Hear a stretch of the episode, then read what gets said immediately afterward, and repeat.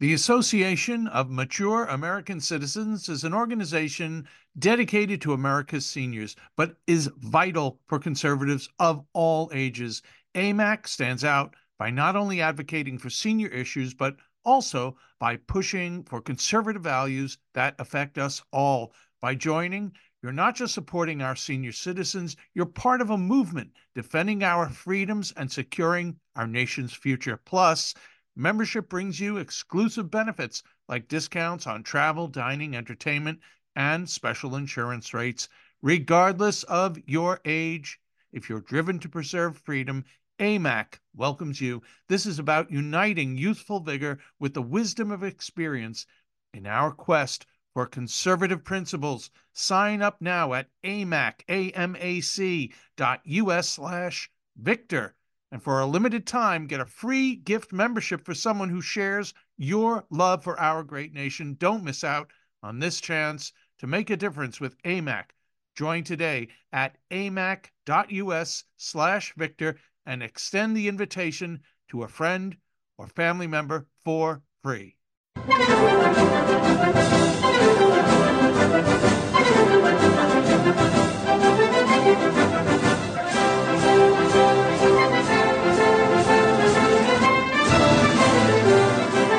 Ladies. Hello, gentlemen. This is the Victor Davis Hanson Show. I am Jack Fowler, the host, but the star, the namesake. That's Victor Davis Hanson. He is the Martin and Illie Anderson Senior Fellow at the Hoover Institution and the Wayne and Marcia Buske Distinguished Fellow in History at Hillsdale College. And, you know, Victor was on the, the recent Hillsdale College cruise, and he gave a really, really interesting uh, talk while he was there, and it's been published in Imprimis, which is the gosh, I think everyone in America gets Imprimis. Victor, I think about six to seven million people receive this. But this came in the mail a couple of weeks ago. I've been meaning to get uh, Victor to talk about this particular um, uh, essay or speech, and it's on imperialism. And we will get Victor's thoughts on that, the new issue of Strategica, hopefully some lunacy going on at um, some American colleges, all that and more right after these important messages. Do you own firearms? Did you know there's an easy way for you to let everyone around you quickly see whether your firearm is loaded or unloaded? Well, meet muzzle stick, barrel, and chamber flags. Muzzle stick, chamber, and barrel flags offer a quick way for anyone, whether they handle firearms or not, to quickly see the loaded or unloaded status of a firearm, and that could save lives. Are you one of the nearly 80% of firearms owners that keep a loaded gun out of the safe for personal protection, taking an extra safety precaution by using muzzle sticks, big, bright barrel and chamber flags will let everyone around your firearm know if it is loaded or unloaded. Muzzle Stick does not recommend keeping a loaded firearm outside of a gun safe, but the reality is that some firearm owners do. Clearly marking a gun status communicates to others around that may or may not have firearm handling experience that it is something that they would not want to handle. Muzzle stick is not intended to replace the rules of firearm safety. However, their chamber and barrel flags give firearms rapid and clear identification, which could result in saved lives. It's time for you to do everything you can to be a safe and responsible firearms owners. Head over to muzzlestick.com. That's M U Z L S T I K.com today to place your order. After all, we all only have but one life. Across America, BP supports more than 275,000 jobs to keep energy flowing. Jobs like updating turbines at one of our Indiana wind farms and producing more oil and gas with fewer operational emissions in the Gulf of Mexico. It's and, not or. See what doing both means for energy nationwide at bp.com slash investing in America.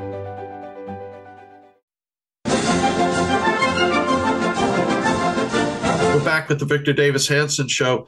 But Victor, this um, was very happy when in my you know, mailbox here comes Imprimis, and there's you right on the cover.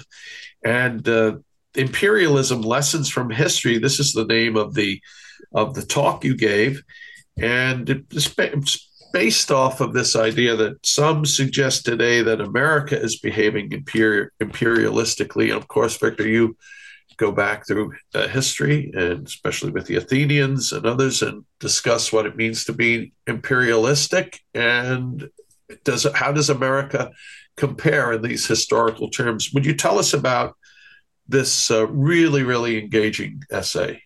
What we were on the Mediterranean this summer, and I was asked to speak about what we were witnessing in places such as Istanbul, and um, Cyprus and Greece that were all either subject to, at sometimes in their history, to imperialism or themselves imperialist.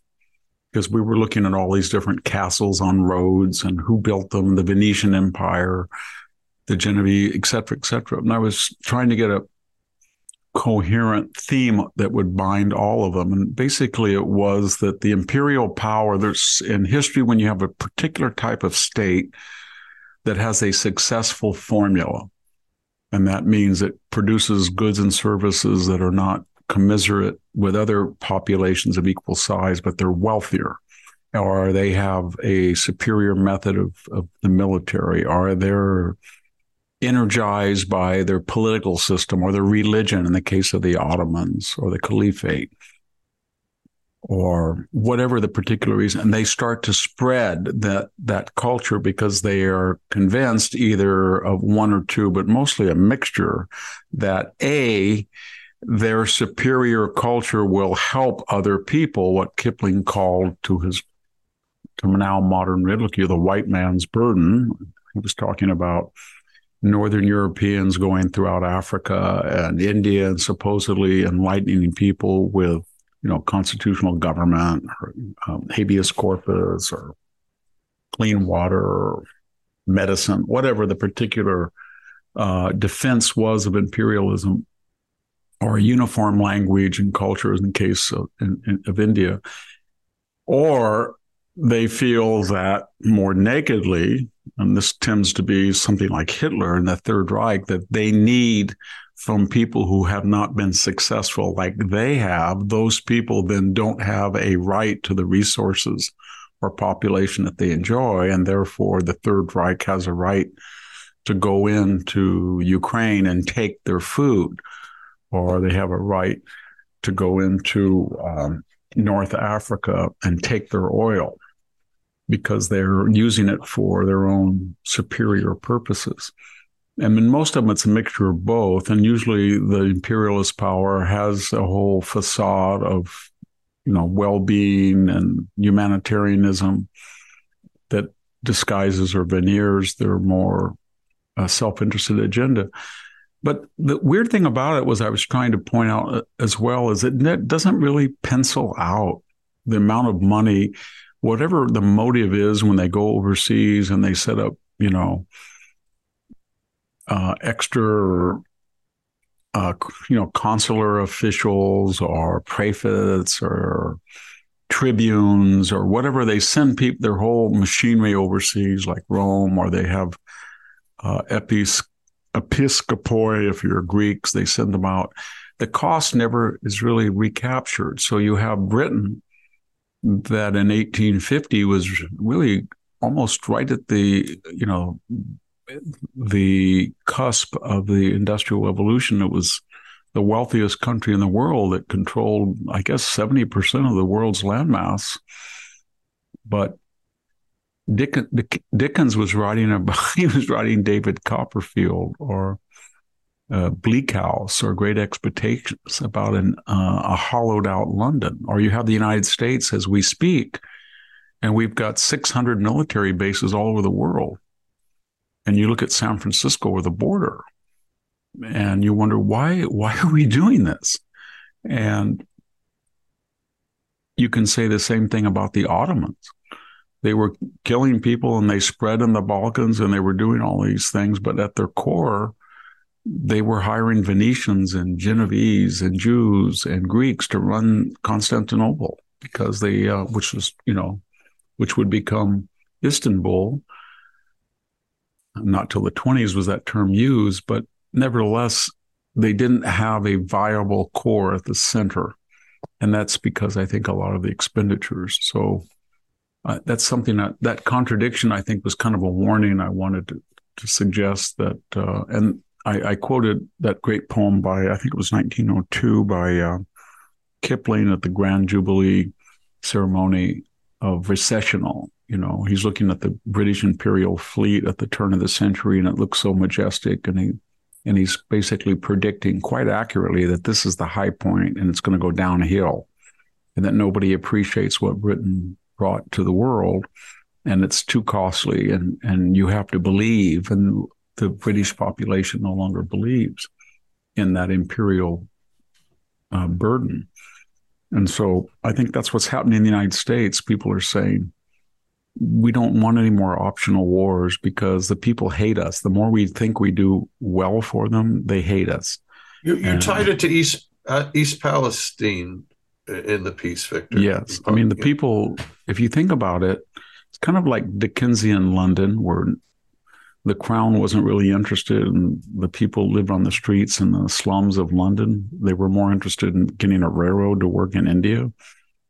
And so we, we have all these people in East Palestine and they're deplorables, irredeemables, chump. That is, they're the lower white working class that did not vote as they're supposed to for Joe Biden or the left wing agenda.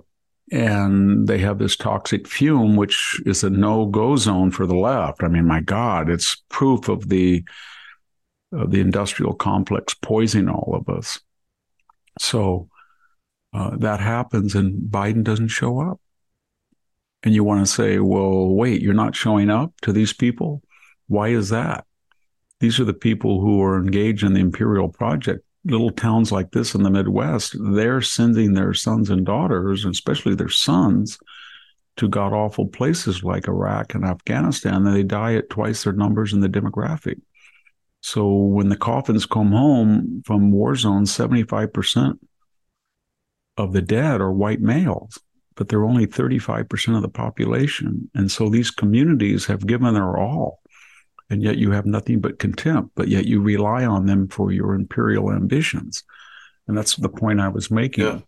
And uh, the same thing about the Roman army. One of the reasons that during the Roman expansionism, you were sending out these legionaries all over the Mediterranean and beyond the Persian Gulf, all the way to Scotland. But when you looked at the actual Italian countryside from which this group originally came from, it was being destroyed because the more conquests that occurred, the more slaves, 1 million in Gaul alone, were being flooded back in to Italy. And then absentee small farmers were in the legions. And so people bought up the land cheaply and they used slave labor that was free, basically, very inexpensive. And it became latifundia or corporate agriculture. And the whole basis of the whole agrarian ethic of the Roman Republic vanished. And so when you look at what we're doing, and I was just seeing the, just to update that article, my gosh, we're, it's not that we're just giving, you know, Patriot battles or HIMARS to Ukraine. We're into now uh, getting into their administration and their medical care. And we're doing all of these things as, as we were doing in Afghanistan and Iraq. And if that's true, I wish they'd come to my hometown and go to the emergency room.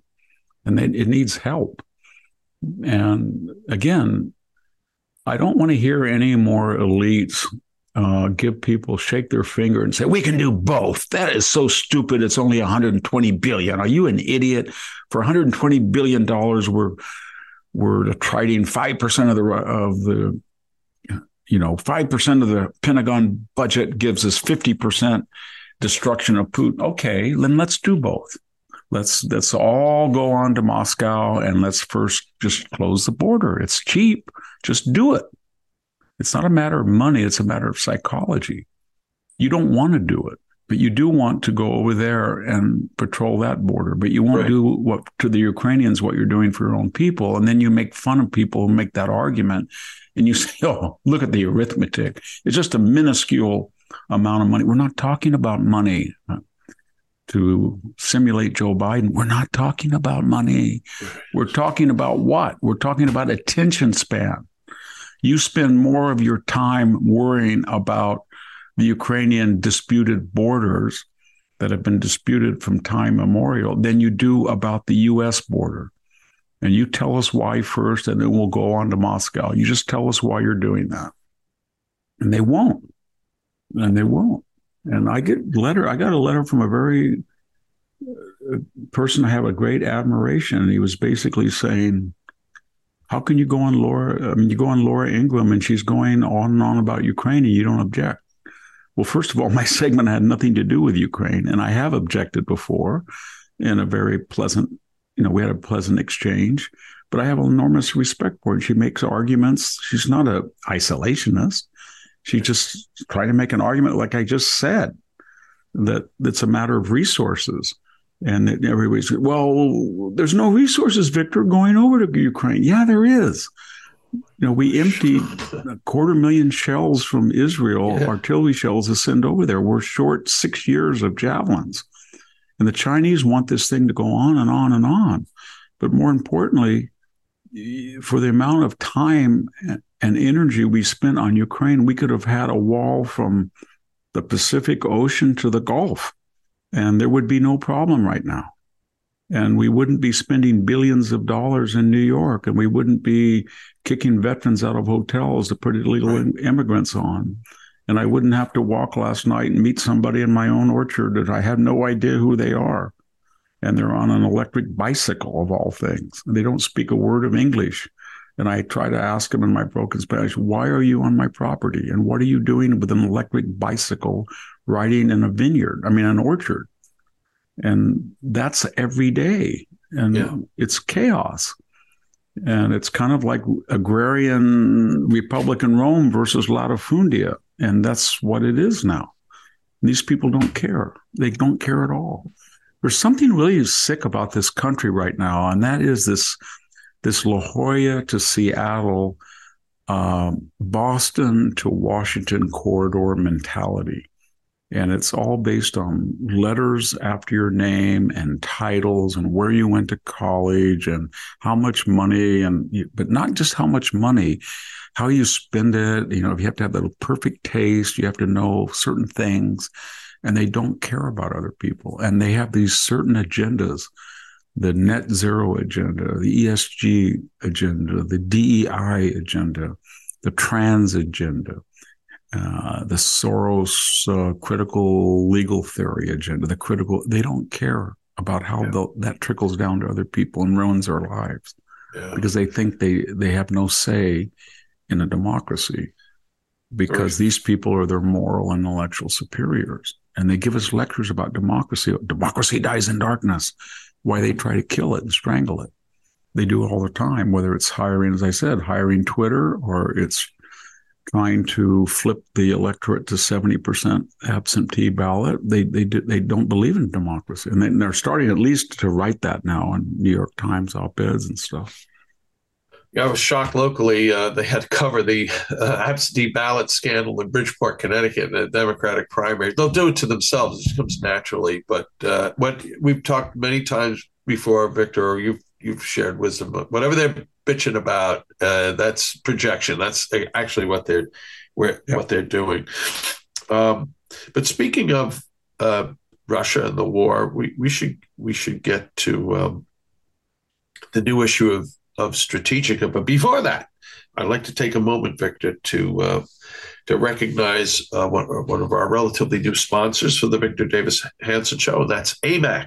AMAC is the Association of Mature American Citizens. I am a member myself, and it proudly champions Americans' rights to free speech, religious liberty, and the Second Amendment. AMAC defends parents' rights to protect their children and is fighting to restore America's election integrity. With more than 2 million members nationwide, imagine that 2 million dues paying members, that's pretty damn important. AMAC is pro faith, pro family, and pro freedom. Yep, I'm proud to be an AMAC member, and I encourage you to join today. So let's send the AARP a strong message that they don't represent conservative seniors. Even though I'm 63, I, I guess I'll qualify. join AMAC today at AMAC, AMAC, AMAC.us forward slash Victor. That's AMAC.us forward slash V I C T O R. We thank AMAC for sponsoring the Victor Davis Hanson Show. And I, I had a little exchange uh, earlier this week with Rebecca Weber, an email exchange. I really like Lebe- Rebecca. She's she runs AMAC. She uh, her father founded it, and she's running it extremely well. I think you were on we were you on her podcast uh, yes. the other day, Victor? I just yeah. did a podcast with her. Yeah, great, great soul. No, thanks, AMAC. So, Victor, uh, yeah, the new issue of of uh, Strategica is out. It's titled "The Russian Way of War," as the typical issue of Strategica. To remind our our listeners, it's the uh, online publication that you oversee. You're, we'll call you the editor in chief there, Victor. Uh, comes out, you know, every month or two months or so with an important uh, issue. Uh, participants and the writers are are uh, military historians and, and, historians who add their perspective to important pressing issues. So the, the pressing issue here is tied, it's the Russian way of war. That's the theme of this issue. And of course, Victor, you can talk about it's your show. You can talk about whatever you want. But I would say the the lead piece in this is by Ralph Peters, and our listeners may remember Ralph, a colonel in the, in the arm. I think it was the army. He, uh, he he used to be on Fox frequently, but he's got a piece called "The Crusade Against Ukraine: Eurasia's Last Medieval Power at War." It was a long title, but it's his analysis of the psychology of Russia and the history of Russia at war, predating you know, the Soviet Union, how Russia acts when a war is afoot, uh, its strengths, its weaknesses. It's quite opinionated piece, I must say, and, and really well written. But anyway, Victor, your thoughts on that or any of the other yeah, well, we uh, articles in this issue. We were trying to get a diverse group of opinions, and I have one that I wrote a little earlier called "Have We Forgotten the Russian Way of War?" at the bottom of those three columns. One is by Ralph Peters, one is by Peter Mansoor, uh, very bright guy, a colonel, was, uh, I think, a chief of staff for David Petraeus. Uh, he was number one in his class at West Point, and he's writing about um, why the Russians fight the way they do, and and finally, Kiron Skinner's talking about it there are a lot of commonalities in those three and the one that I wrote, and they're pretty. Ralph Peters pretty he he outlines them pretty clearly, but all of them do, and it's don't underestimate the Russian army. It is incompetent in two aspects: in the initial phase of any war anywhere, and it's not as competent abroad. So when it goes into the Winter War in Finland in 1939 or when the Russian Navy goes all the way over to Japan in 1905, or uh, they go into Poland in 1921, or they they are not they're laggard when they go into Poland in 39 compared to the Nazi invasion, or they go into Afghanistan, they don't do well, or at the beginning of a war on their home soil, whether it's Charles XII or Napoleon's invasion or the German Nazi invasion, they don't do well in the beginning. But they have a certain resilience, and that is they have a huge number, they're able to mobilize a lot of people. And they are oblivious, not, I mean, not completely, but they're oblivious in the Western sense to casualties. So, dead and wounded that would have destroyed another army did, does not destroy the Russian army. We saw that in from June 22nd, 1941 until Christmas, where they lost 4 million combat and probably 10 million population, and yet they held the Germans off. And so when we look at Ukraine in that context, yes, Ukraine is doing wonderfully. They stopped the Thunder Road capture of Kiev. But in the wider context, as co- incompetent as Russia was, you saw that train of vehicles where just people were sitting on the hoods while their tanks and trucks were being blown up.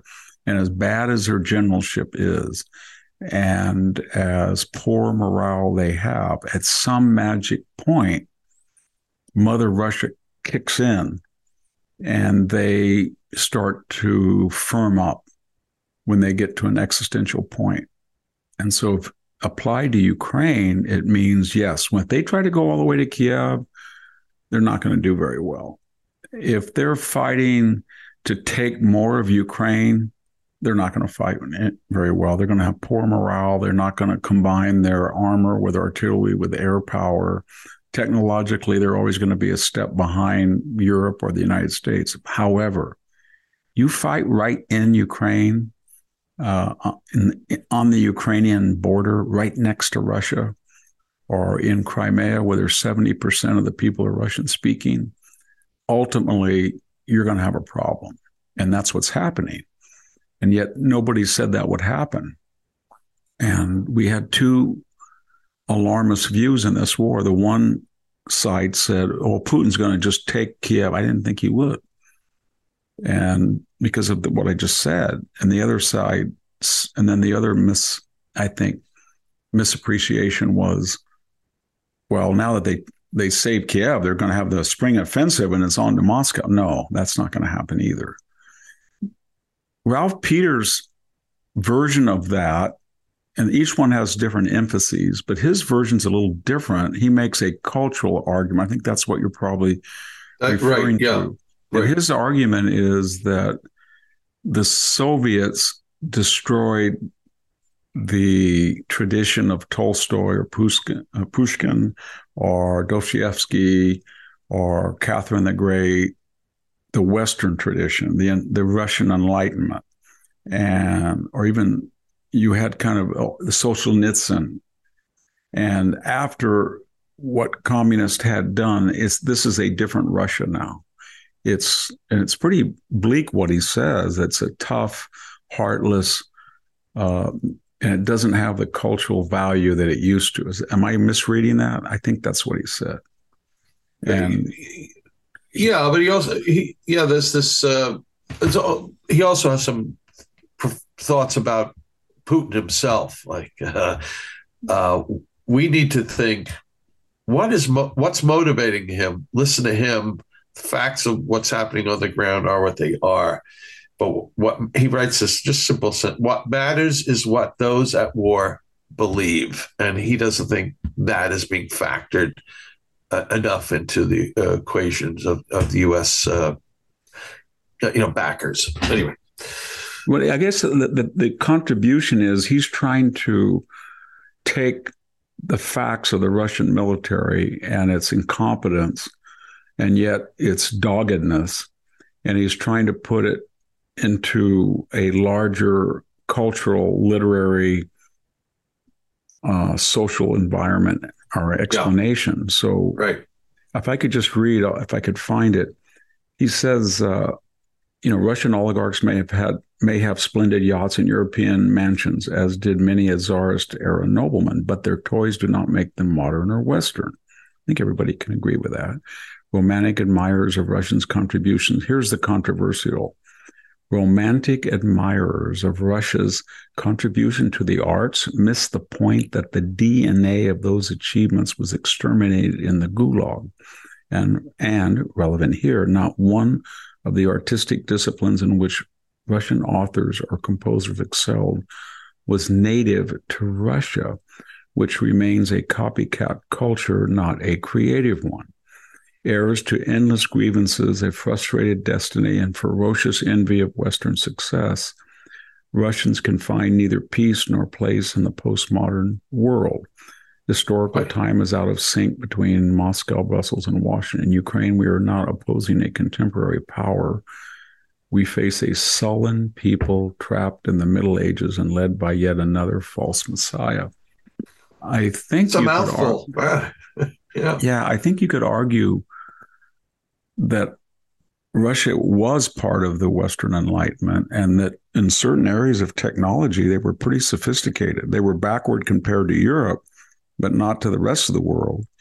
I know that when Hitler went in in 1941, there were elements of the T 34 tank that had been borrowed or purchased or stolen, i.e., the Christie suspension that we had underappreciated, which they adopted, or the diesel engine from Germany. But the ability to mold all those components together and fabricate them in mass was something the Germans couldn't do. And the Germans discovered that when they when they met the T-34 or the Stalin tank or 155 millimeter huge batteries. So there was always something about Russian or the AK-47, the Kalashnikov rifle. There was always that element within Russia, and I think it's still there. And that's why they can make sophisticated drones. They don't just buy them from Turkey or Iran. They can make their own. And there are people in Russia that are very, very bright and are very well educated. And there are, there are pockets or areas of Russia that are very Western. So, uh, but Ralph's point is different. I'm not going to argue with him. He just suggests that we keep thinking that Dostoevsky's country should be like us, and they're not. They're more of a different, darker period of history. And right. that's what we're fighting. We have to understand that Putin represents a destructive culture, and it's not Tolstoy's culture that lost its pathway for a few years. And I think Peter Mansoor's is basically more empirical. Ralph's is very empirical, but I mean, it's just concentrates on uh, don't get caught up in the daily or weekly media hype or cycle. Look at the the long term, and that is that the mistake strategically, tactically, um, technologically that Russia makes is not all they're they're predictable, but they're not always an indicator of how things are going to turn out. And so his last two sentences are don't count the Russians out just yet, for they time and again have proven their ability to suffer and survive. Undoubtedly, those two qualities are also part of the Russian way of war.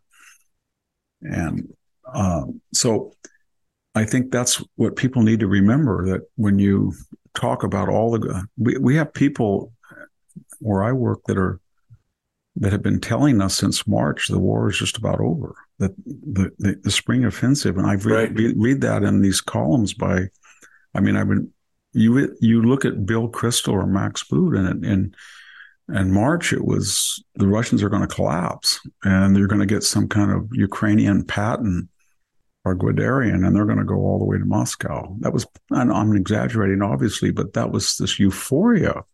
And it was just historically uh, ignoring the the terrain, the geography, the culture of Russia.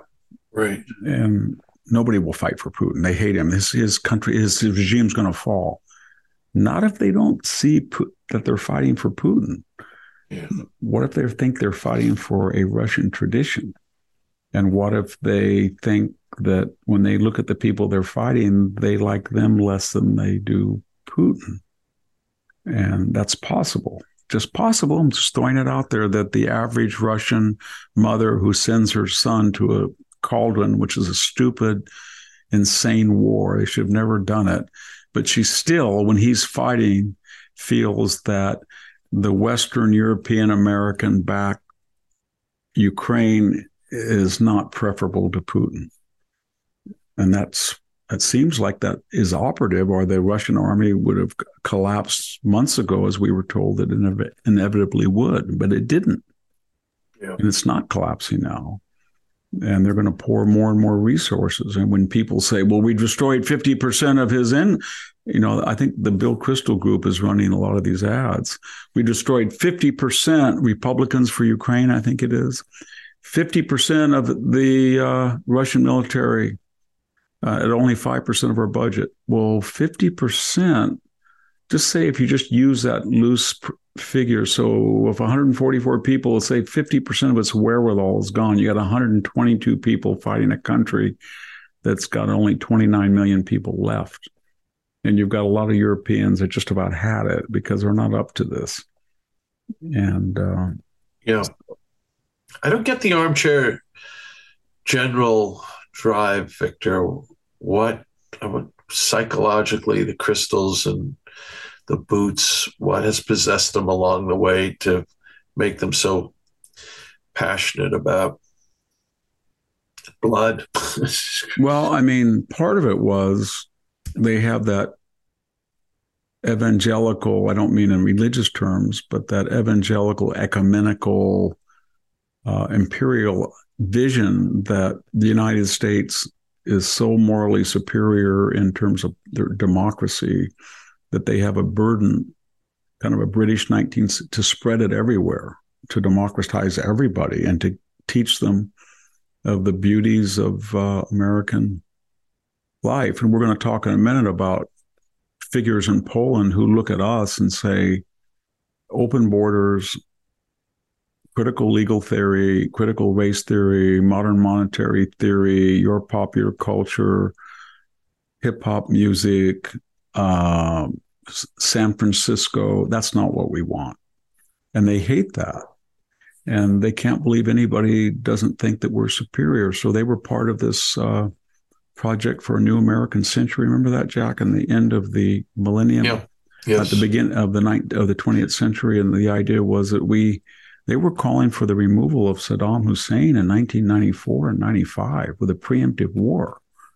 And the idea was we were going to go in, and I supported the Iraq war, but only in the context of after 9 11 and only Afghanistan after 9 11. But theirs was a broader agenda that they wanted to Americanize and democratize. And in their computations, they never really said, well, who's going to do the fighting and who are these people? And do they have, are they stakeholders in America? Of course, the America they were wanted to spread around the world in 1994 is not the America they advocate for 30 years later. they're so hell bent on the whole leftist agenda. Also, the mm-hmm. same armchair generals, Kristol and and Boot. Uh, yeah, I mean, and they are very an abortion they didn't like now, and they're not people who say. I mean, David Frum from our former employer, I thought he wrote a, a very unfair article. You remember that the disloyal Americans during the Iraq War? Yeah. Unpatri- the un- unpatriotic. Yes.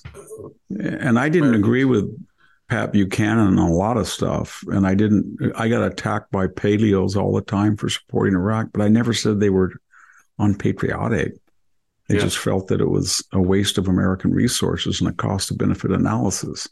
Yeah. And uh, so that's that's sort of we're trying i'm trying to find there's one other element we haven't talked about very quickly and some of our listeners are saying hey victor you missed the boat because ukraine for them is the successor to russian collusion and russian disinformation so what they've been trying to tell us is the russians interfered with our elections and uh, elected Donald Trump. But you guys, you know, Mueller, Mueller couldn't prove it, and so we went into the laptop, and that laptop was manufactured in in Russia, and it's it was dis. Uh, no, well, we lost that one, but now, now we can show how evil Putin was, as if anybody ever said he wasn't.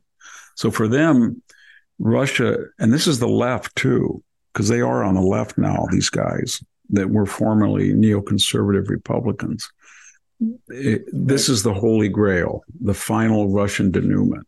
And the point that's so ironic about this is it was the left, it was the left in 2009 that criticized George W. Bush for his melt toasty little sanctions against Russia for going into Georgia and annexing uh, Ossetia.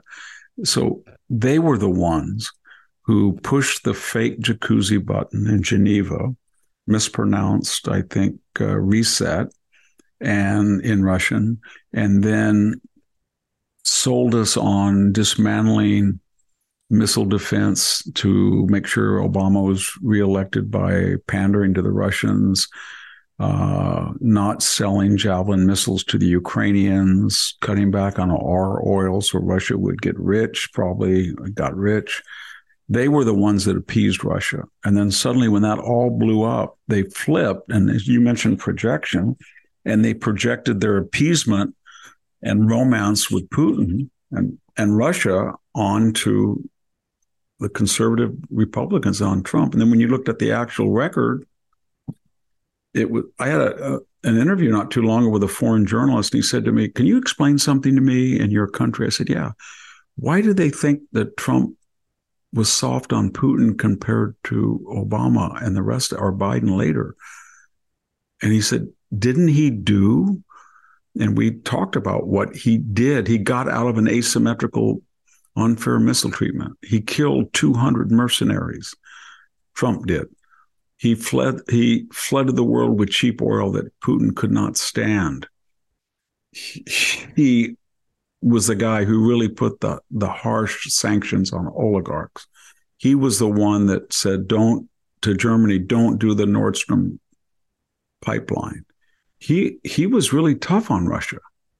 And compared to the earlier reset or Biden, where he said, hey, Vladimir, if you're going to hack our stuff, don't hack hospitals. Or hey, if if if Putin goes in, it's a minor inf- uh, offensive. So uh, yeah, we're not going to do much. And Zelensky, hey, they're they're going to take Kiev, but we'll give you a ride out. Come on, go, get on one of our planes. We'll just turn over the country and we'll get you out of there.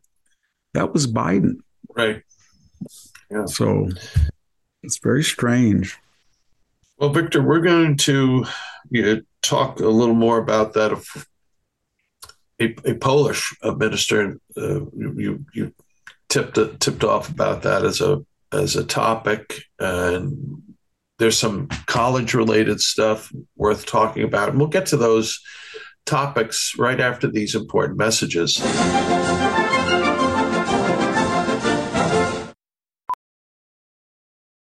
Welding instructor Alex DeClaire knows VR training platforms like ForgeFX help students master their skills. There's a big learning curve with welding. Virtual reality simulates that exact muscle memory that they need. Learn more at meta.com slash metaverse impact. As you write your life story, you're far from finished. Are you looking to close the book on your job? Maybe turn a page in your career? Be continued at the Georgetown University School of Continuing Studies. Our professional master's degrees and certificates are designed to meet you where you are and take you where you want to go. At Georgetown SCS, the learning never stops, and neither do you. Write your next chapter. Be continued at scs.georgetown.edu slash podcast. We're back with the Victor Davis Hanson show. Victor, before we we talk about, we'll st- stick to to um, uh, to Europe. I do want to I, I do want to take a minute here to welcome back one of our sponsors from been on a couple of previous uh, podcasts, and that's Carty and Company.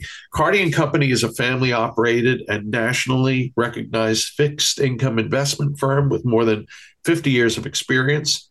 If you want control of your financial destination and decisions, but you also want an experienced and knowledgeable person's guidance based on your risk tolerance and your financial objectives, well, then you, you just have to visit cartyco.com.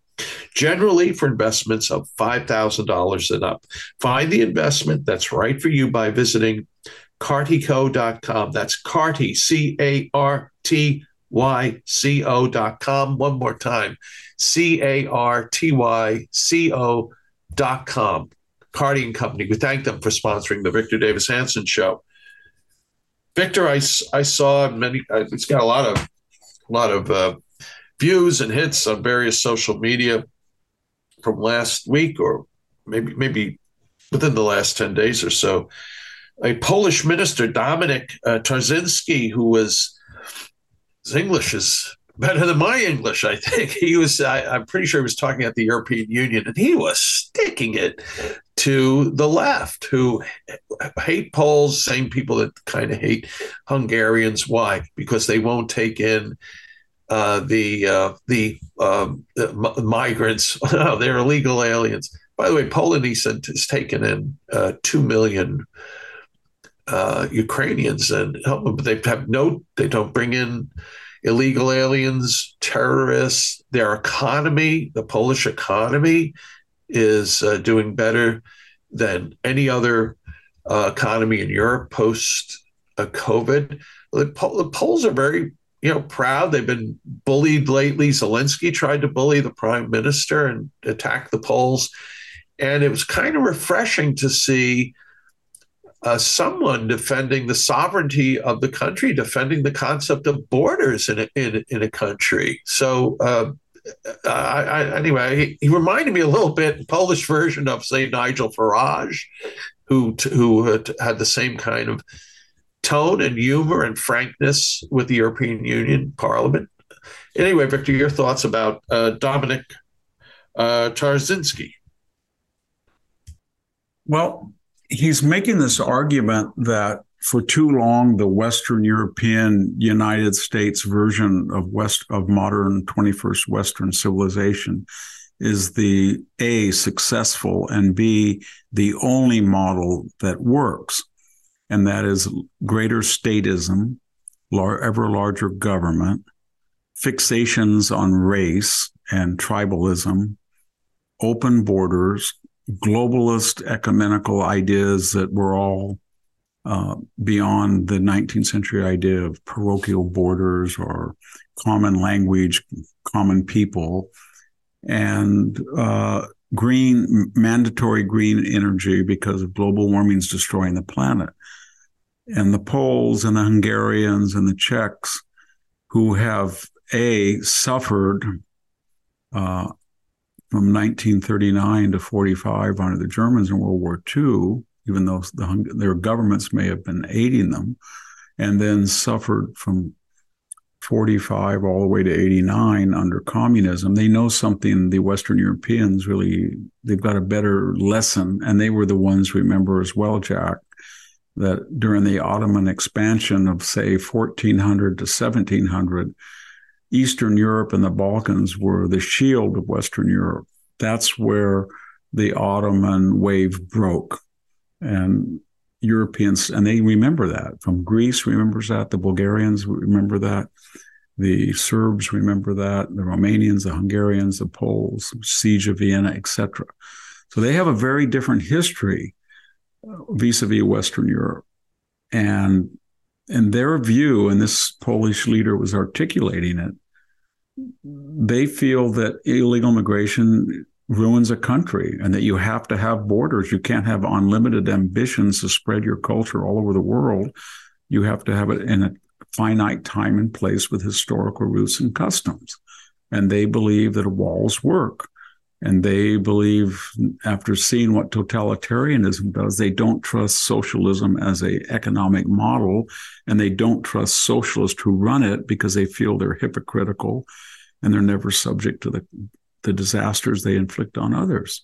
And they do believe that there's nothing wrong with having Poles that look like Poles 100 years ago, and they don't have to let in Africans and Asians just because people that live on the Mediterranean coast in big homes tell them to.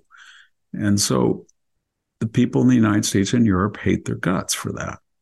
And they hate them especially because their paradigms are more attuned to reality. So the world is looking at Italy and Greece being flooded and Spain with immigrants and the United States and Britain. And they're saying, yep, they are right more correct than the grandees in the West. And then they're looking at tribalism and racial fixations and essence, and they're saying it doesn't work.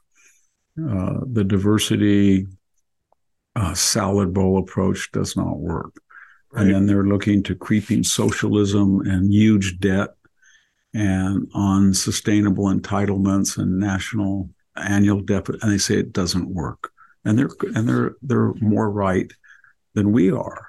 And so we used to make fun of them, and it was kind of they're all right, they're paleo right. But the more that we fail in the West, and the more that they don't fail, that that paradigm of Western civilization seems to be uh, convincing more people that it's the true, right? And and they're much more religious. So that's a, another point. We should really make the point that atheism, secularism, agnosticism is the religion of Western Europe and the United States.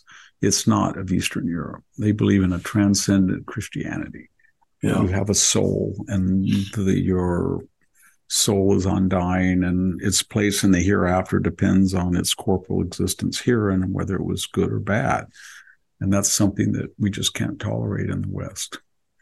He, he did say in his in his talk, you know, we won eight elections, our party or the parties with these philosophies, and, and essentially screw you to the EU that absolutely had no problem. We, Remember with Italy, they were just like, no, we're we're we're we're I think it was like 2015 or something. We're we're telling you who's going to run your country, who's going to govern your country. Yeah, what, what he's saying is, who, who elected you people? Yeah. We we we represent what Poles want because we had elections and we keep keep running on these issues again and again and again, and we keep winning.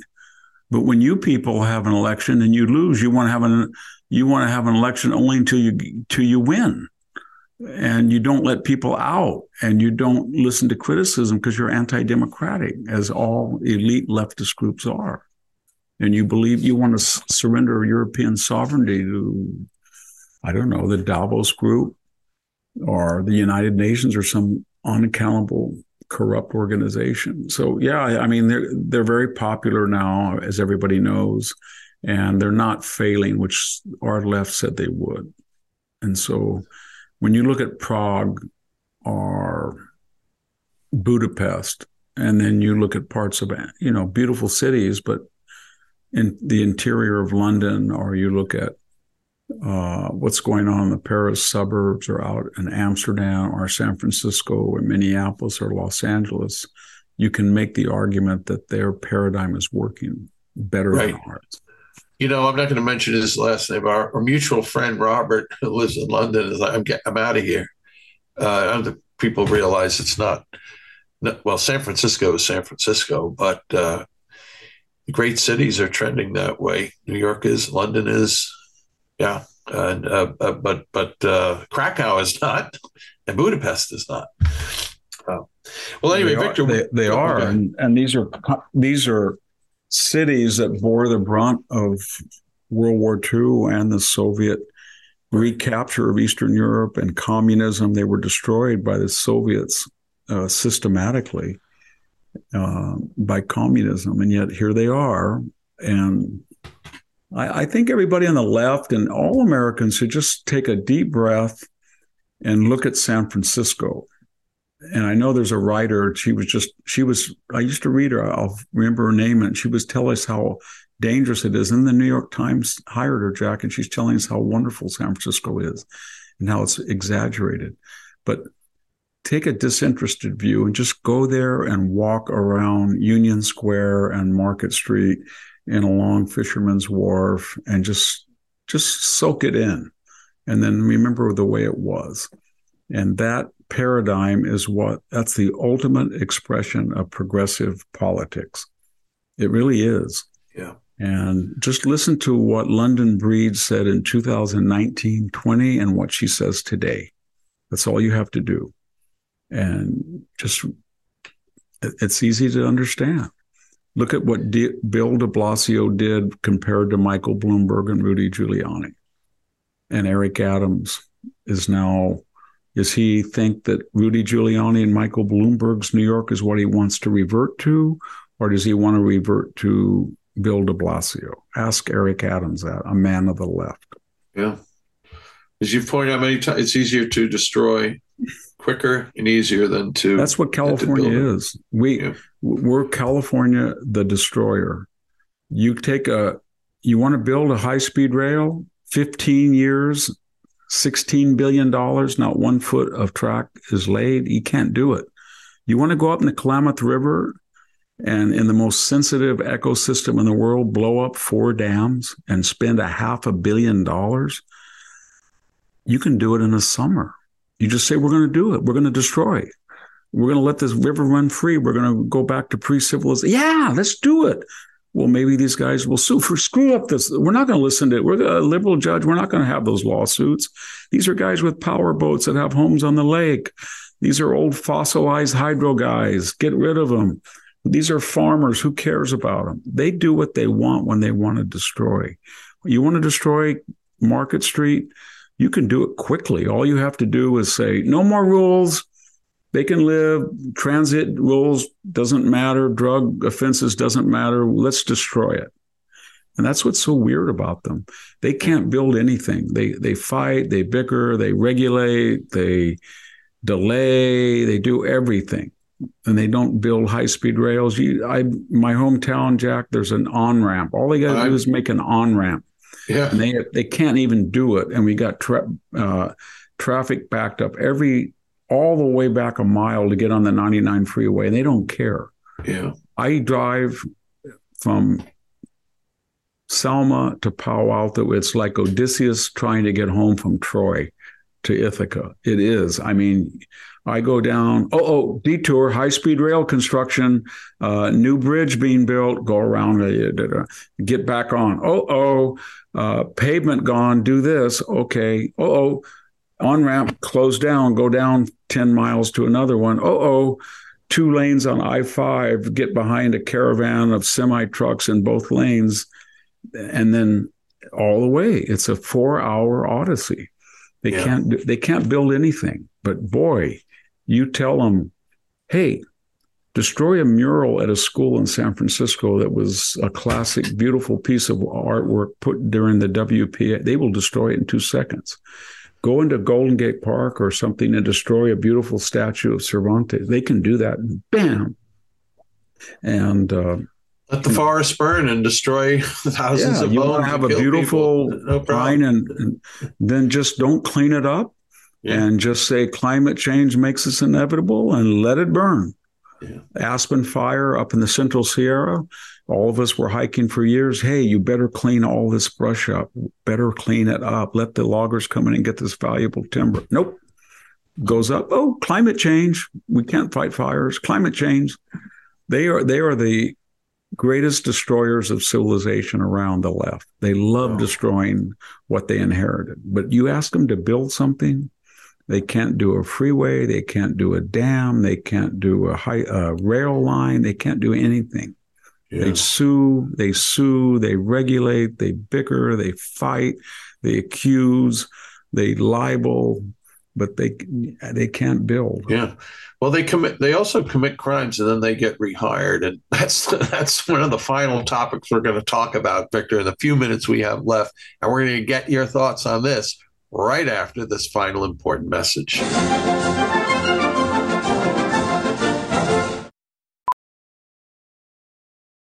Professional welder Shayna Ford used VR training developed by ForgeFX to hone her skills as a welder. The more time that you spend practicing it, that's what separates a good welder from a great welder. VR training can help students like Shayna repeatedly practice specific skills. Virtual reality definitely helps because the more muscle memory that you have, the smoother your weld is. Explore more stories like Shayna's at meta.com slash metaverse impact.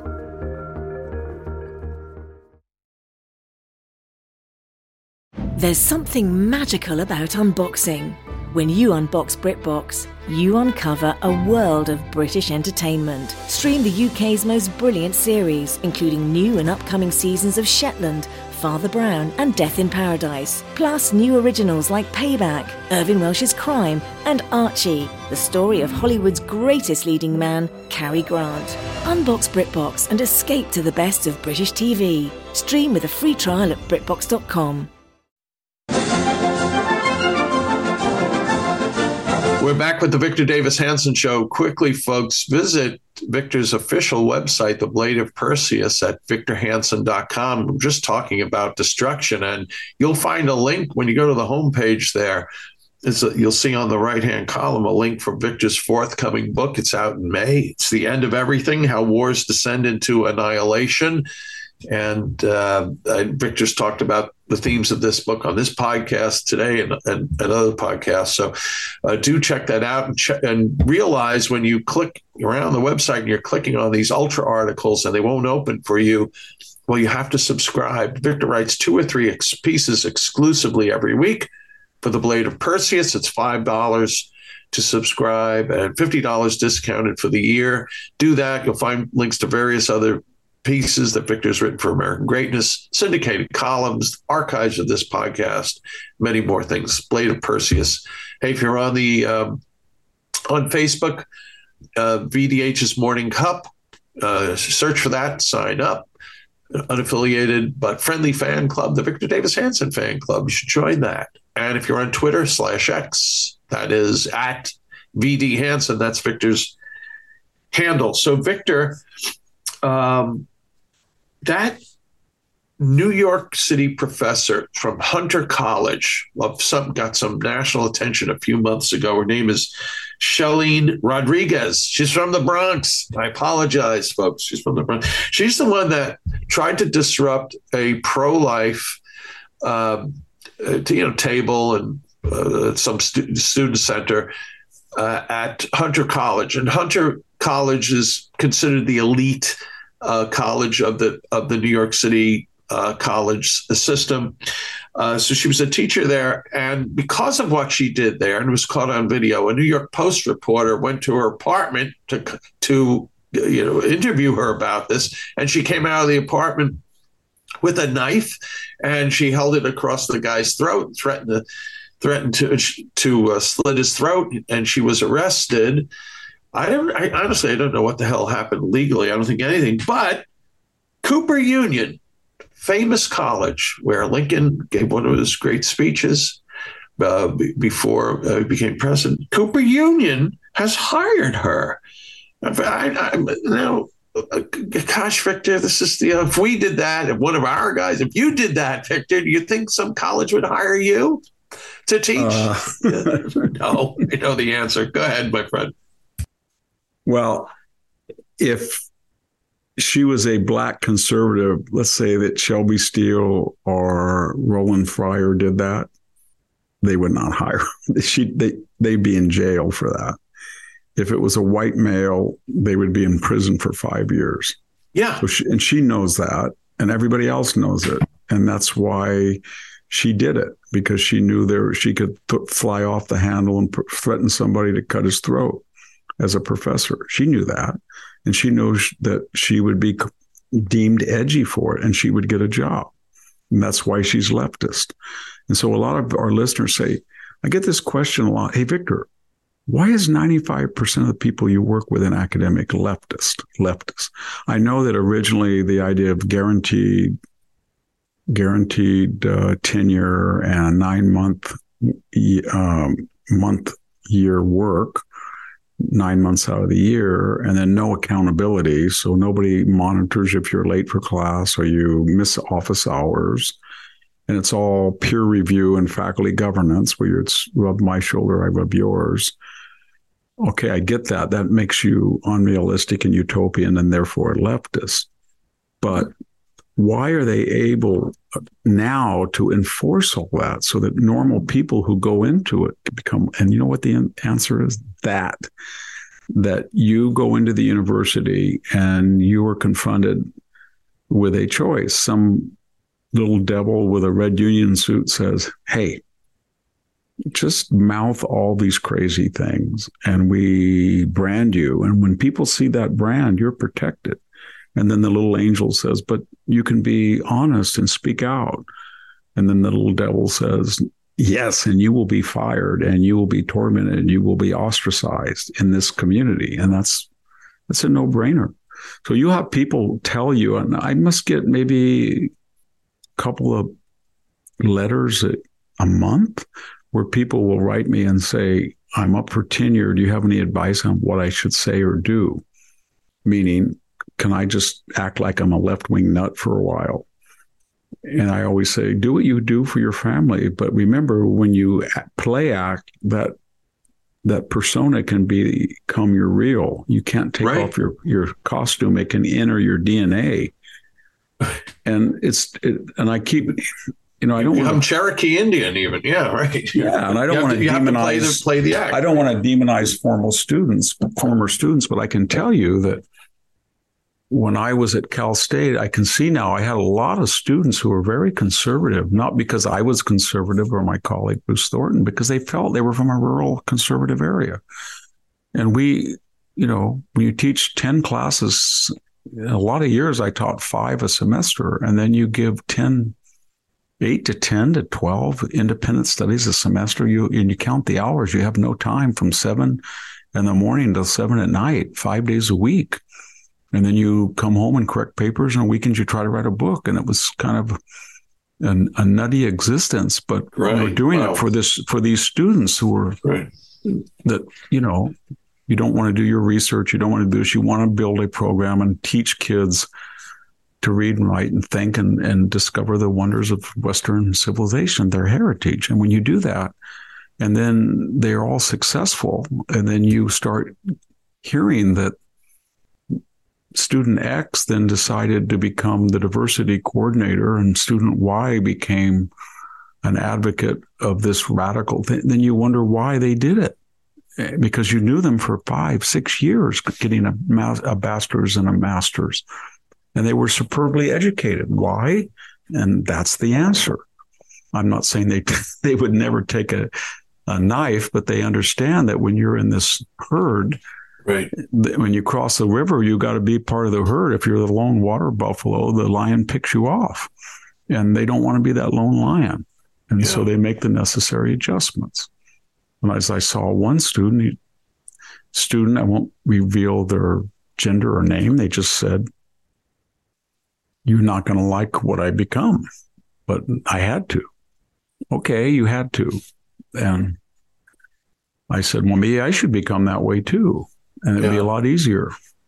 And, yeah. and all our conservative listeners are thinking, hmm, I'm at work and I get ostracized. Hmm, I speak out. Maybe I should just start praising Joe Biden and, and say that Professor Kendi is my idol. And so everybody has a Faustian bargain, and you have to be who you are and take the consequences. Yeah. But so that's why that professor was given a second, third, fourth chance from her felonious behavior. And she knew it in advance. That's why she yeah. said. And she'll get a fifth, sixth, and seventh. There's no deterrence. There's no deterrence. That's why the DEI law school czar at Stanford University hijacked Judge Duncan's lecture with a pre conceived and pre-written script and told him basically to shut up and sit down while she read a script off praising the people who were screaming and yelling and right. disrupting him. She thought that she had gotten the right to do that and they should have fired her at that moment. They they put her on leave finally, but only because of alumni furor that cut, threatened to stop their donations and then she's left. Which the reason she did that is because she understood the culture and she yeah. took out indemnity insurance, which means, hey, everybody, I'm allowed DEI leftist. Therefore, I can do what I want. And She'll land on her feet, Victor. And uh, those Oberlin College uh, yes, administrators absolutely. who they they ended up with plushy jobs in other institutions. They they ran away to uh, to pots of gold. So if, if hey, Donald Trump harassed some woman 30 years ago and had sex with her when he and she can't remember when it was or where it was, but if, if it really did happen yeah. and it was against her will, then more power to her.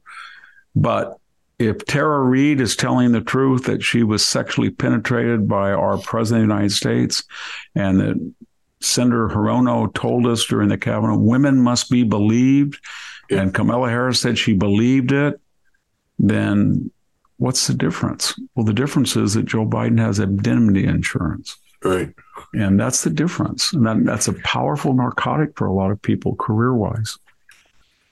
Well, I don't own it, neither do you, and hopefully we'll never get we'll it. Turn this help turn this country around. So Victor, we only have a minute or two left, and we have to conclude a little early today. I appreciate your tolerating my stuff to the stuffy nose here. My pre, we appreciate our listeners for for listening, no matter what platform you come to the Victor Davis Hanson show on. Thank you do visit Victor's website. For me, civilthoughts.com. Go there, civilthoughts.com, and sign up for the free weekly email newsletter I write for the Center for Civil Society at AMPHIL.